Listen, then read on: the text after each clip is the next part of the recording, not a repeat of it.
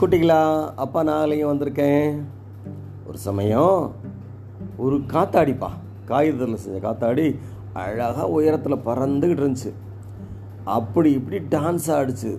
சூப்பராக பறந்துகிட்டு இருந்தது. அதுக்கு கொஞ்சம் ஆணவம் ஜாஸ்தியாகிடுச்சு கீழே ஒரு வண்ணத்து பூச்சி பறந்துட்டுருக்கு அதை பார்த்து சொல்லுது ஏ வண்ணத்து பூச்சி என்ன பாரு. நான் என்ன மாதிரி டான்ஸ் ஆடுறேன்? காற்றுல இப்படி பறக்கிறேன் அப்படி பறக்கிறேன் எல்லா திசையிலையும் பறக்கிறேன். உன்னாலெல்லாம் முடியுமா?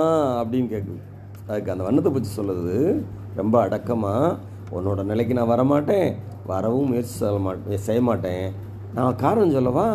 ஏன்னா நான் சுயமாக இயங்குறேன். நீ அப்படி இல்லை. காற்று உன்னை எங்கிட்டு இழுக்குதோ அங்கிட்டு தான் நீ போக முடியும். அது மட்டும் இல்லை ஒரு நூலை வச்சு உன்னை கட்டி போட்டிருக்காங்க. என்னை யாரும் கட்டி போடல. நான் வந்து சுதந்திரமாக இருக்கேன். நீயோ ஒரு சின்ன பையன் கையில் இருக்க பொம்மை மாதிரி இருக்க. அப்படின்னோடனே அங்கே இருக்க பறவைகள்லாம் சிரிக்குது. காத்தாடிக்கு ரொம்ப வெக்கமாக போயிடுச்சு என்னடா இப்படி அப்படின்ட்டு.